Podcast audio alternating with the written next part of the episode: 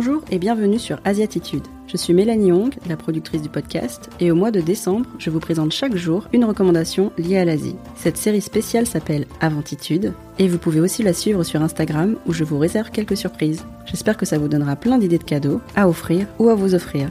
Bonne écoute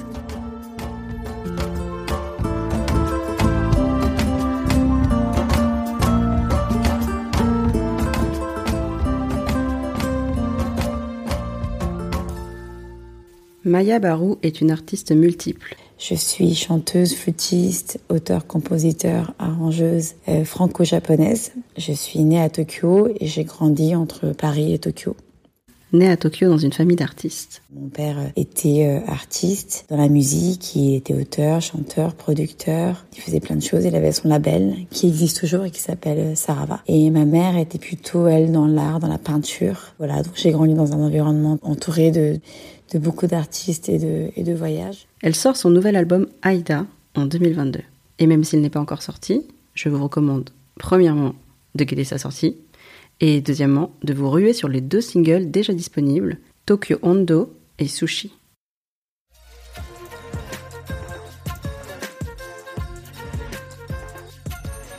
Initialement, Tokyo Hondo, c'est un chant japonais. Maya, elle en a fait un son moderne et entêtant.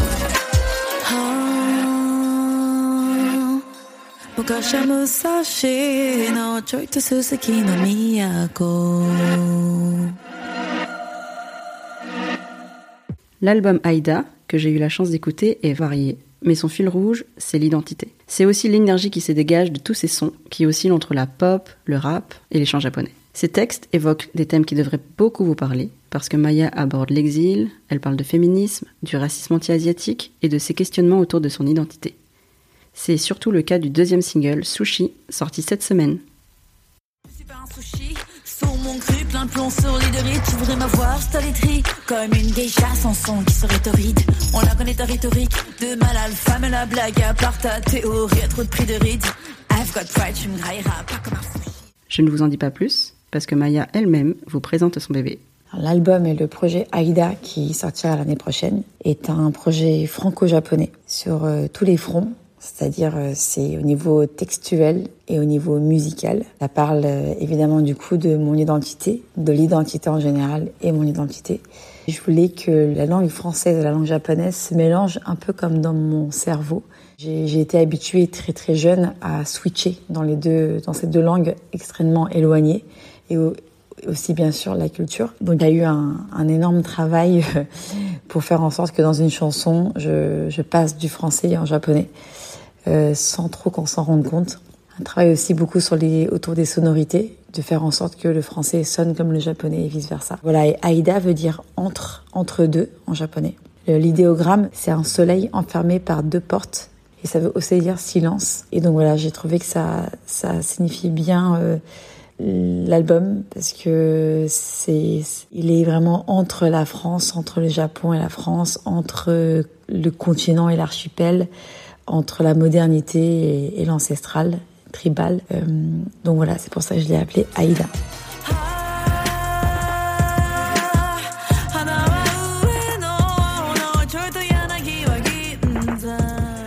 Alors le premier single que j'ai sorti, c'est Tokyo Hondo. Tokyo Hondo, c'est un chant populaire qui parle de Tokyo, de la ville de Tokyo.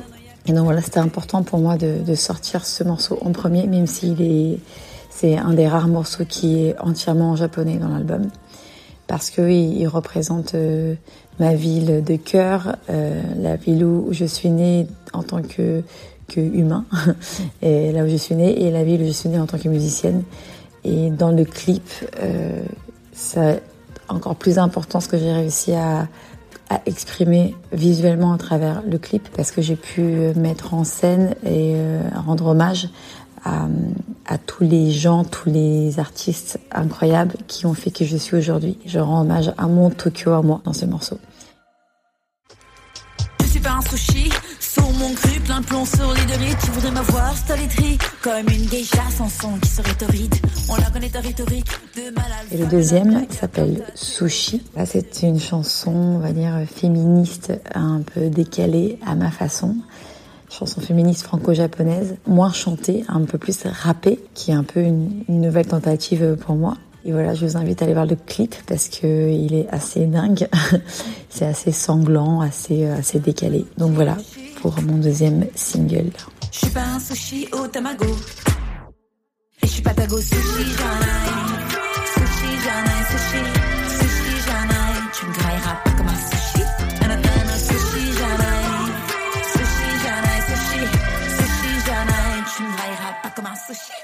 J'invite euh, toutes les personnes qui aiment les choses originales, qui ont envie de voyager avec la musique, qui aiment le groove, qui évidemment aime le Japon et qui aime les mélanges et qui aime tout simplement la musique parce que je pense que quand on aime la musique profondément, on n'aime pas les frontières. J'espère que ça parlera à plein de, gens différents et tous les âges et, et toutes les nationalités.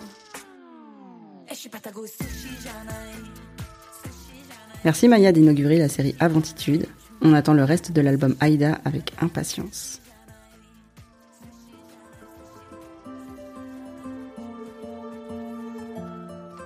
Vous venez d'écouter un épisode d'Asiatitude. S'il vous a plu, vous pouvez le partager à au moins un proche à qui il pourrait faire plaisir aussi. Par texto, WhatsApp, sur les réseaux sociaux, allez-y, c'est gratuit. Vos amis seront heureux et en plus, nous, c'est ce qui nous aide le plus à faire connaître le podcast. Et pour suivre le podcast et ses actualités, rendez-vous sur le site web et sur Instagram. C'est là que tout se passe et en décembre, il risque d'y avoir quelques surprises pour vous. À demain pour un nouvel épisode.